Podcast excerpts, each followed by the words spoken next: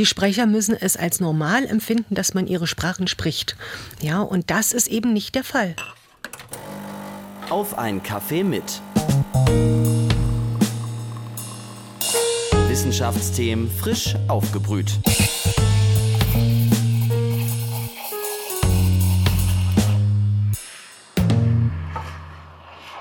Bore da, croeso i bawb, croeso i cyfres arall, cyfres newydd am Baned o Goffi.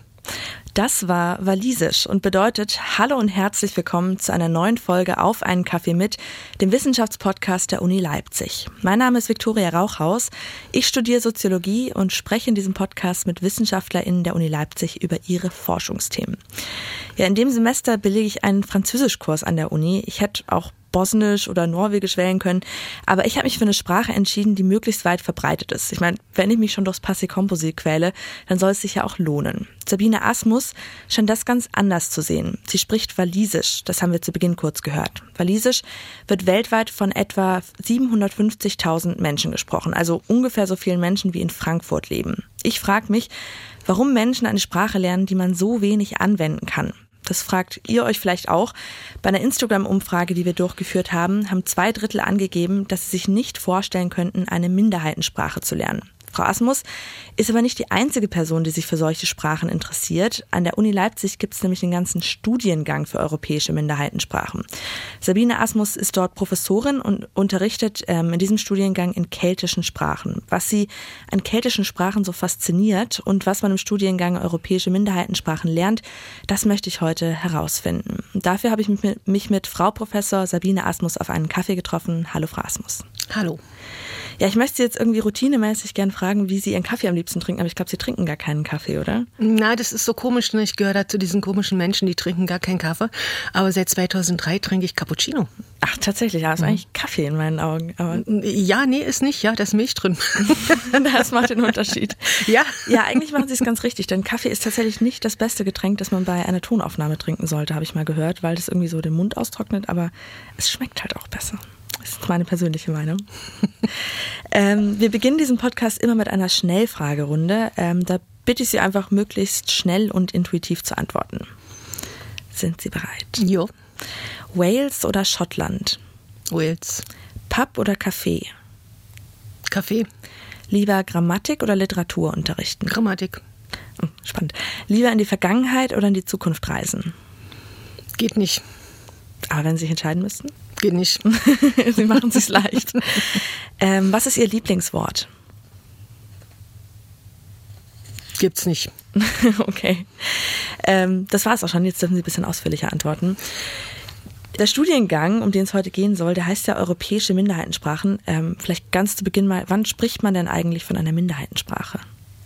Das hängt vom Kontext ab. Ne? Wir haben also in China Minderheitensprachen, die haben 80 Millionen Sprecher.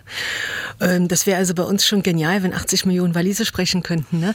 Aber äh, wir haben natürlich auch Staaten, wo insgesamt nur so wenig Leute leben, dass wir da nur 100.000 Sprecher einer Nationalsprache haben oder so. Ne?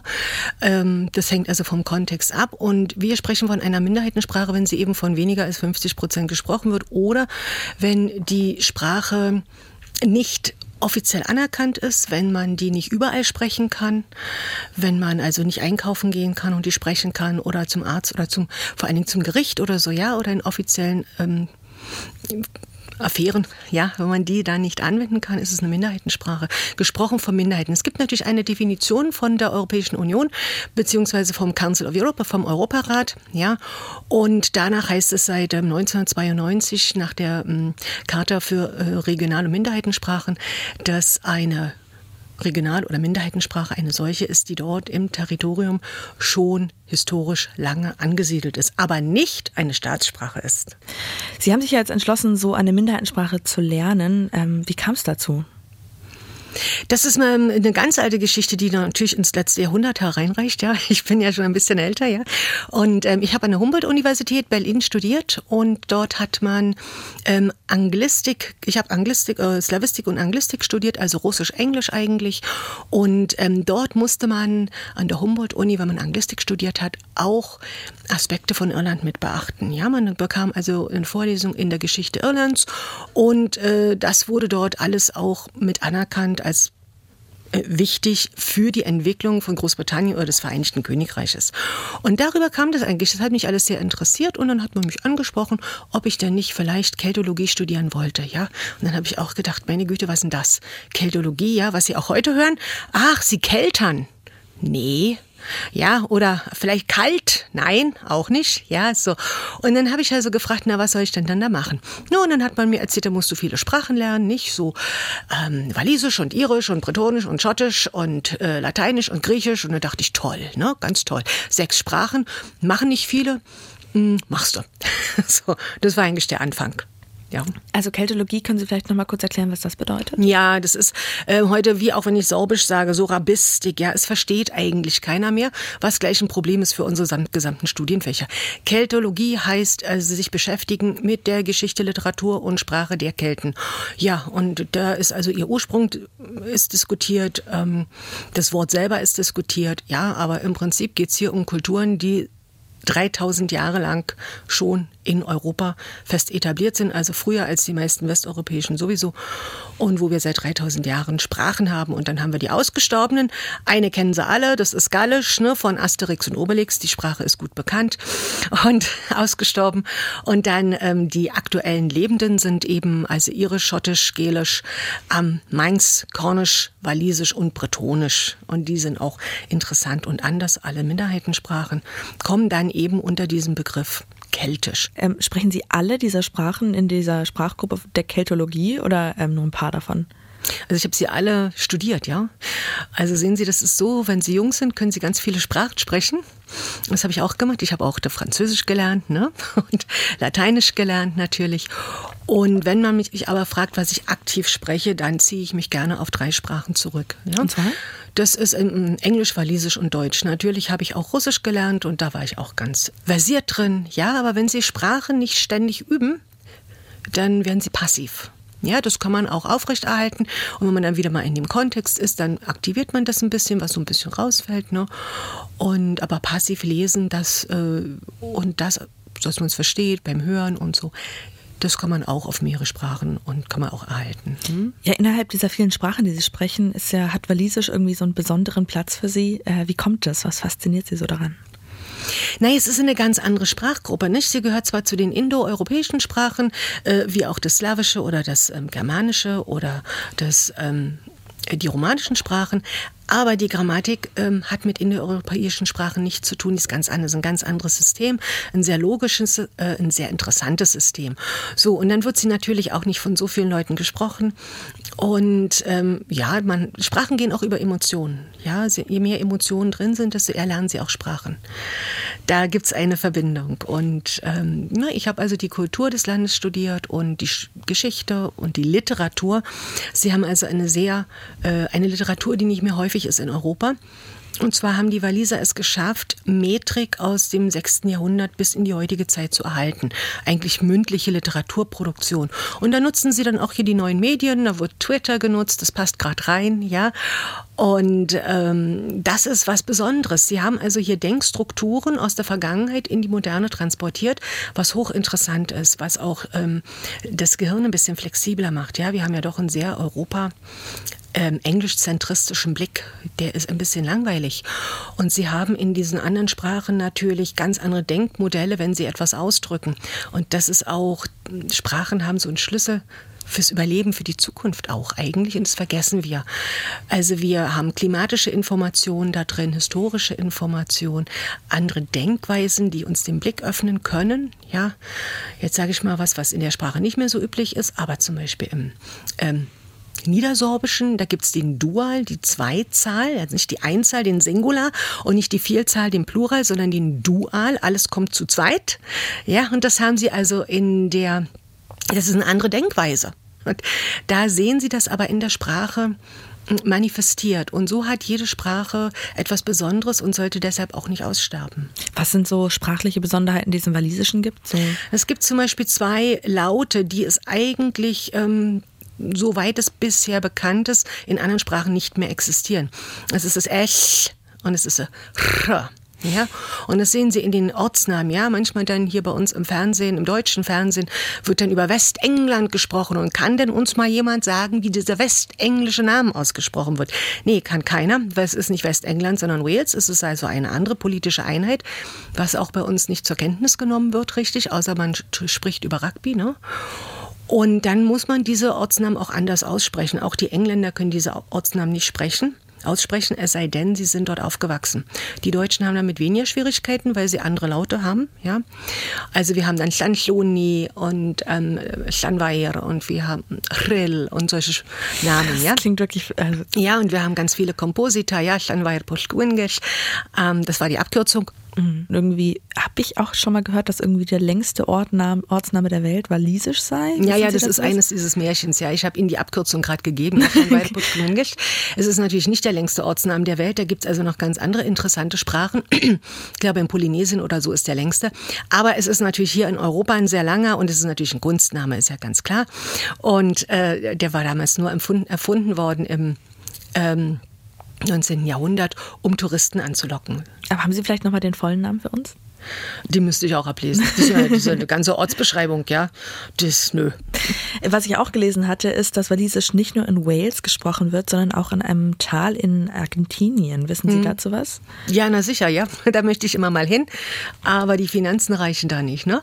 Und ähm, das hat damit zu tun, dass zum Ende des 19. Jahrhunderts die Waliser sich doch von der englischen Sprache sehr bedrückt fühlten. Ja, es war die Zeit der äh, Industrialisierung und ähm, sehr viele ähm, Engländer äh, sind nach Wales gezogen, um Kohle äh, zu fördern. Und dann haben sich etliche Waliser gesagt, so, unsere schöne Sprache geht hier ein und ähm, wir werden jetzt nach Argentinien gehen, weil die argentinische Regierung tatsächlich Leute gesucht hat, die ihre Täler da unten in Patagonien urbar machen. Ja, und dann dachten sich die Waliser sehr schön, wir sind da herzlich willkommen und sind äh, äh, ins Boot gestiegen und dort runter gesegelt und natürlich waren sie gar nicht herzlich willkommen, denn da gab es ja auch Menschen, ja, da gab es ja die indigenen äh, Menschen und äh, das hat sich auch nicht gut vertragen.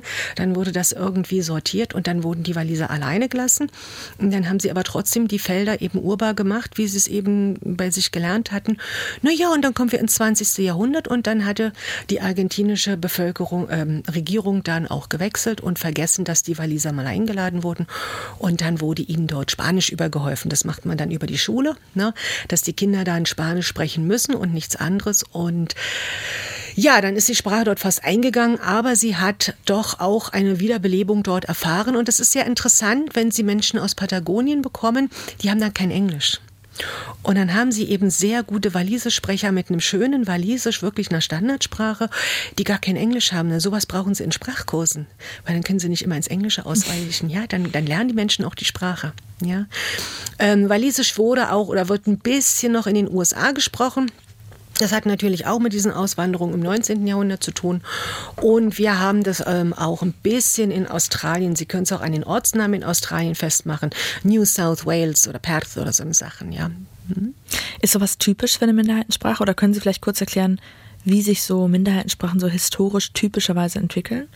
Naja, in dem ein Land das andere ähm, ähm, okkupiert zum Beispiel. Ja, schon haben sie eine Minderheitensprache. Ja, wenn ein Land das andere übernimmt, dann wird festgelegt, welche Sprache die Amtssprache ist. Und das ist immer die dominante, politisch dominante Sprache. Und schon haben sie eine Minderheitensprache.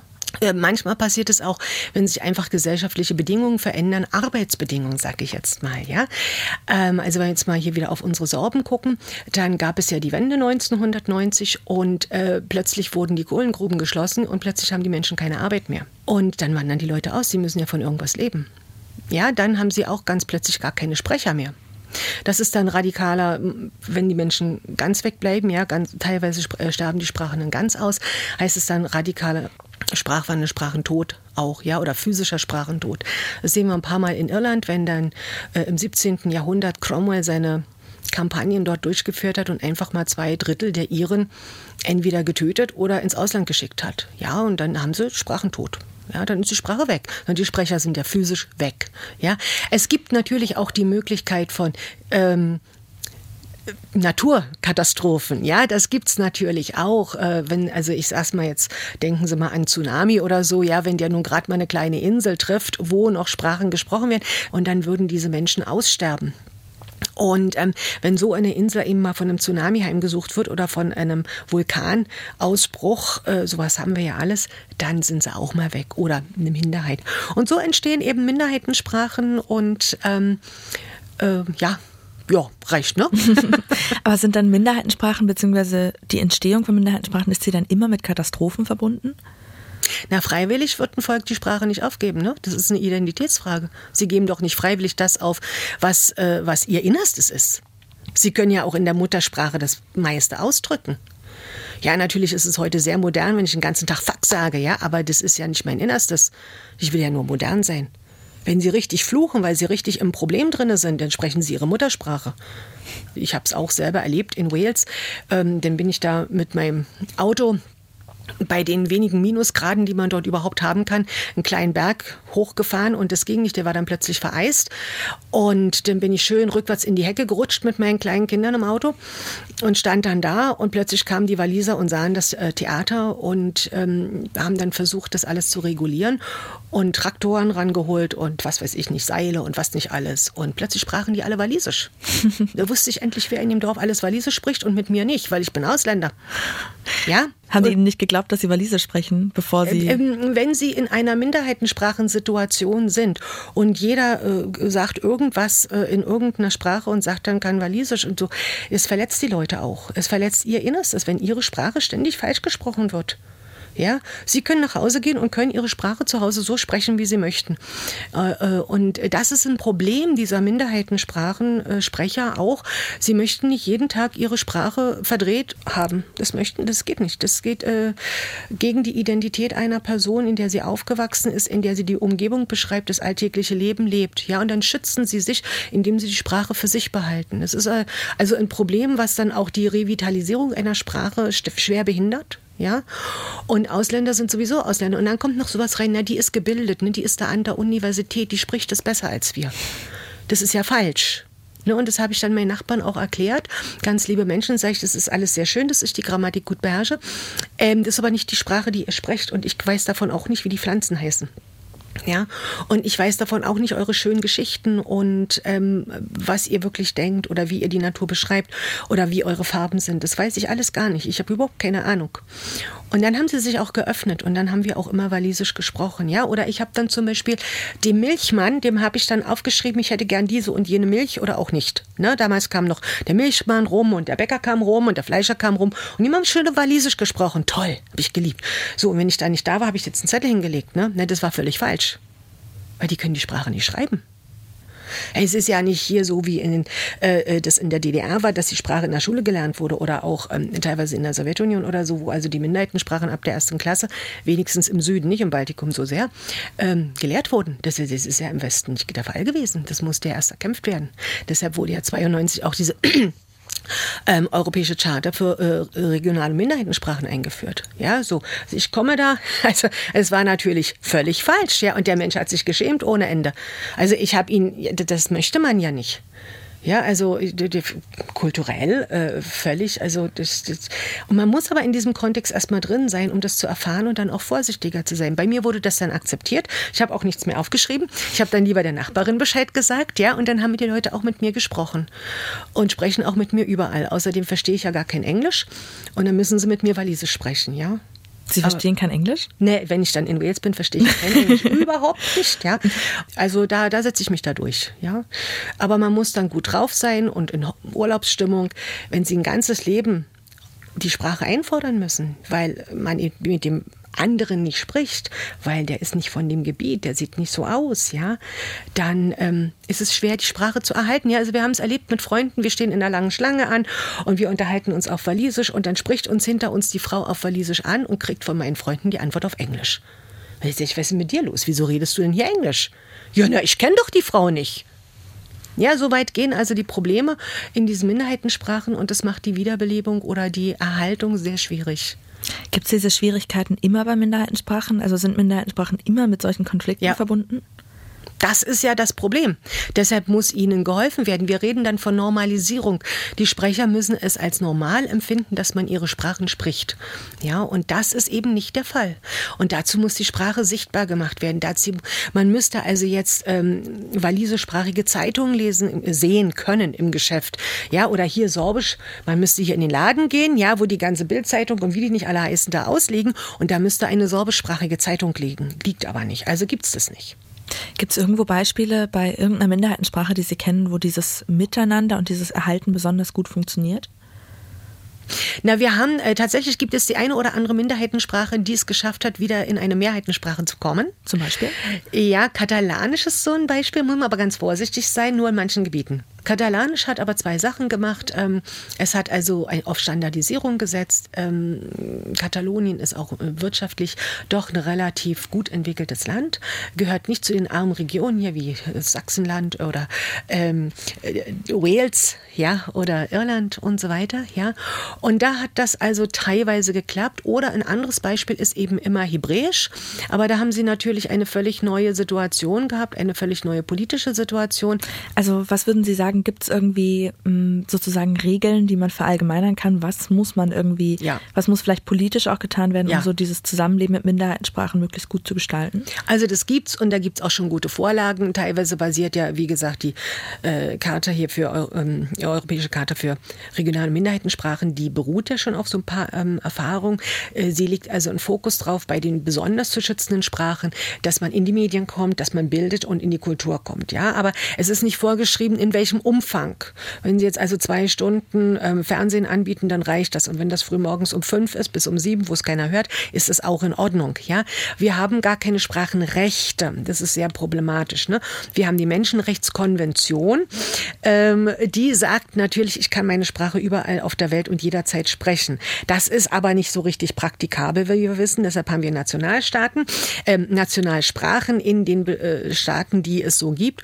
Und ähm, äh, trotzdem müssen hier die Minderheitensprachen eben gleiche Rechte erfahren, dass man sie also dort sprechen kann oder auch ähm, man muss also also ja man muss die Sprachen fördern ökonomisch. Das ist ein Problem ja. Also Irland versucht es mit seinen Sprachgebieten die der Geldtacht heißt und alle freuen sich immer dass das die Sprachgebiete Irlands sind. Der Punkt ist es sind ökonomisch geschützte Gebiete ja. Sie können Minderheitensprachen nicht dem freien Markt überlassen. Denn sehen Sie mal wenn Sie ein sorbisches Buch produzieren es gibt nur einen Verlag für die sorbischen Bücher. Ähm, wir haben festgestellt jetzt auf unserer Tagung, die wir hatten, ja, also die sorbische Buchproduktion ist sehr, sehr gering im Vergleich selbst mit Wales oder Irland. Ja, also bestimmte ähm, äh, Genres gibt es gar nicht, äh, Romane auf bestimmten Gebieten oder so, ja. Und davon leben kann man schon überhaupt gar nicht. Und man kann das auch nicht, äh, indem man jetzt in andere Medien gibt, weil es da auch nicht viel gibt. Ja, so.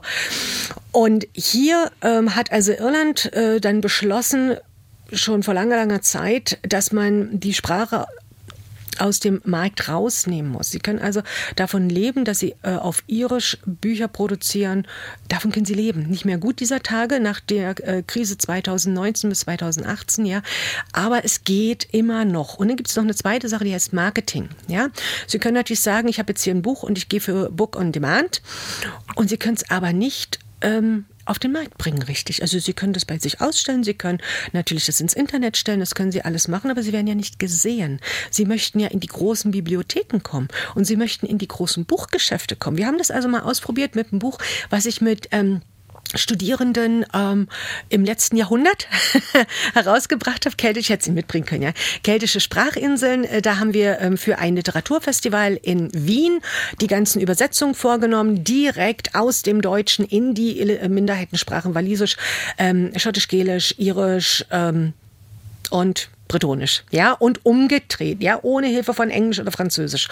Und dann wollten wir dieses Buch ähm, in, die, ähm, äh, in die Geschäfte bringen. Das können sie nicht. Ja, das kann sein, dass man ein kleines Geschäft das bei sich ausstellt. Die Großen sagen ihnen ganz deutlich, nee, wir müssen hier von, wir müssen so und so viele Bücher von den großen Verlagen abnehmen oder wir verlieren die staatliche Unterstützung in den Bibliotheken oder in den Geschäften. Ja, sind also keinen richtigen, tatsächlich funktionierenden freien Markt, wo sie sich mit einklinken dürfen. Sie sind also auf staatliche Stützung. Sie sind darauf angewiesen, dass sie vom Markt, wie er wirkt, geschützt werden und rausgenommen werden. Und das ist natürlich ein Problem, auch ein Problem der EU.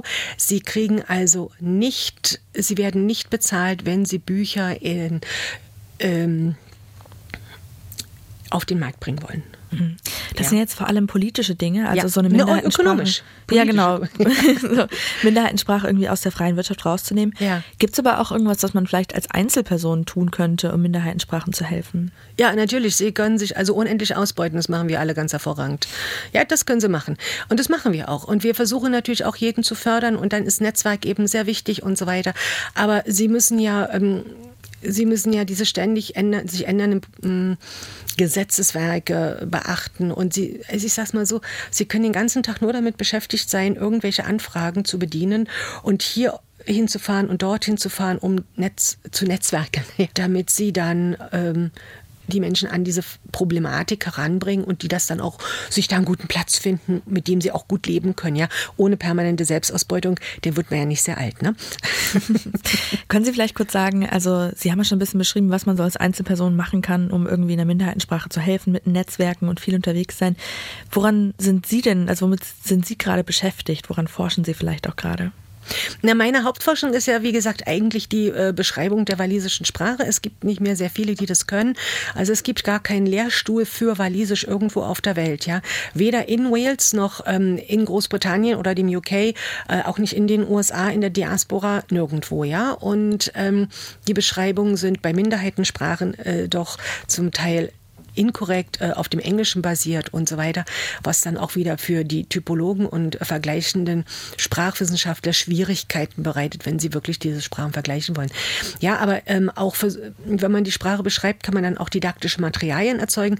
Da haben wir auch bei den Minderheitensprachen ein Problem.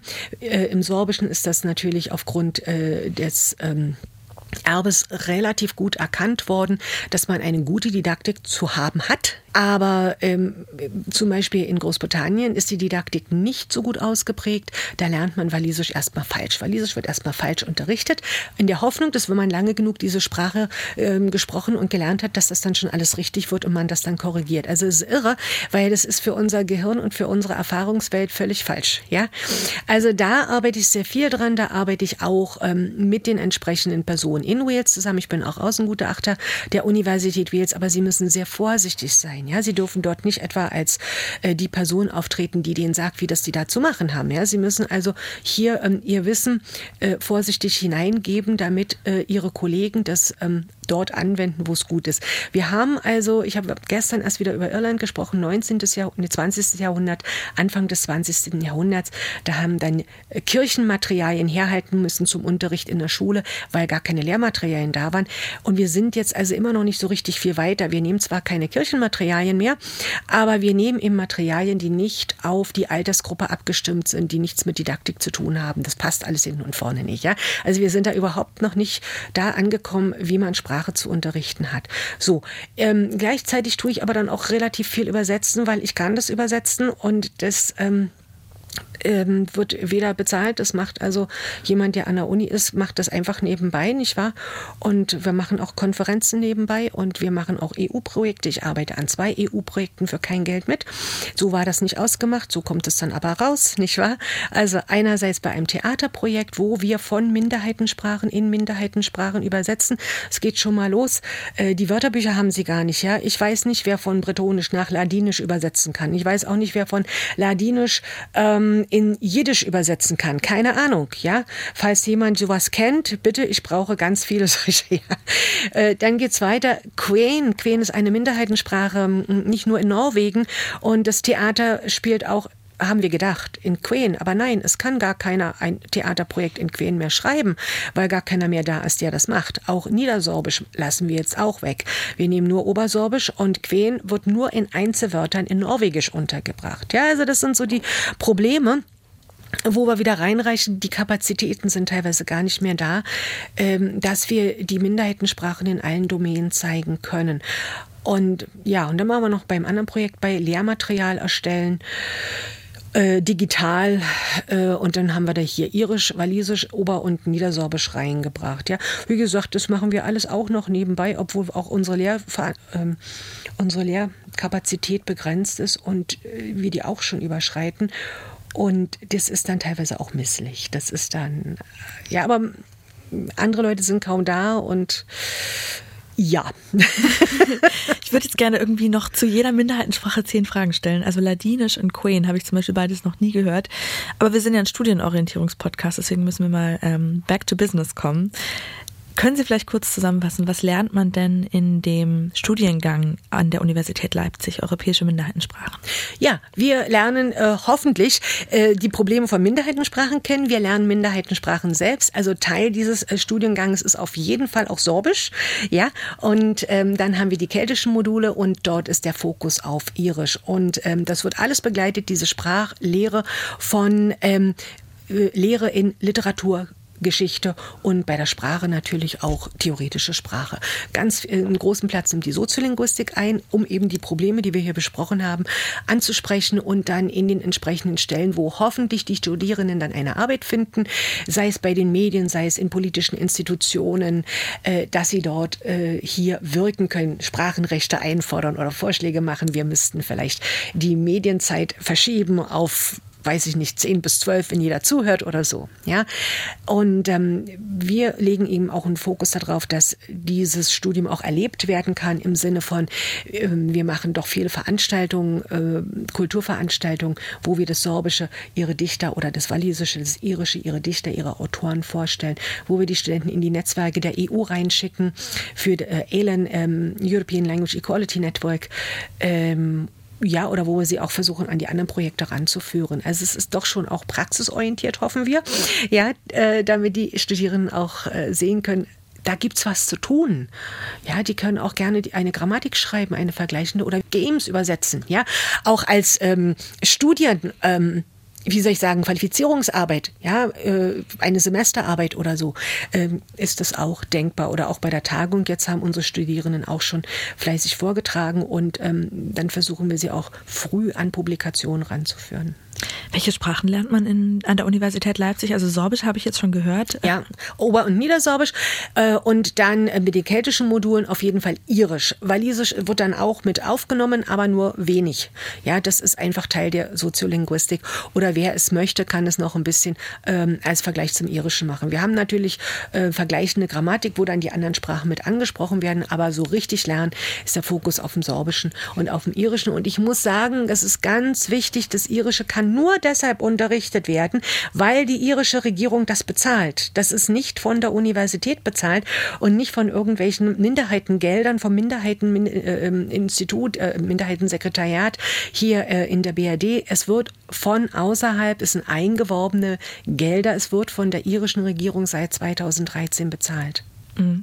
Was ich mich auch frage, ist, wie viele der Studierenden an der Uni Leipzig, würden Sie sagen, sind denn selbst irgendwie Angehörige einer Sprachminderheit? Also sind das meistens Leute, die einfach nur irgendwie Interesse dran haben, die gehört haben, es gibt irgendwie spannende keltische Mythen und Drachen gerne mögen? Oder sind das Menschen, die irgendwie da auch einen persönlichen Bezug zu haben? Also die, die bei uns studieren, ja, das sind ganz viel verschiedene. Das sind auch vergleichende Linguisten, das sind auch Musiker, das sind Leute, die ähm, Religion studieren oder wir haben manchmal auch von den Naturwissenschaften äh, was dabei. Ja, das sind einfach Leute, die haben Interesse äh, oder haben tatsächlich davon gehört oder dann war der Urlaub wichtig. Manche kommen auch von der Mythologie. Wir haben Literaturwissenschaftler da, die dann sehen, aha, der Shakespeare, der hat ja da was Interessantes gemacht, ja, oder der Tolkien, was hat der denn alles dabei? Also es ist sehr, sehr breit gefächert, auch mal von der Wirtschaftswissenschaft, ja, oder eben eben von anderen Sprachen. Wir haben ja auch Studierende, die sehr, sehr gerne ganz, ganz viele Sprachen lernen. Ja, der Spracherhalt später ist natürlich dann eine andere Frage. Also ähm, ja, und wir haben es eben eingeführt, damit wir auch sehr viele Menschen dem Sorbischen zuführen können, die eben diese Interessen haben und Sorbisch noch nie gehört haben oder das nicht, damit nichts verbinden können. Ne?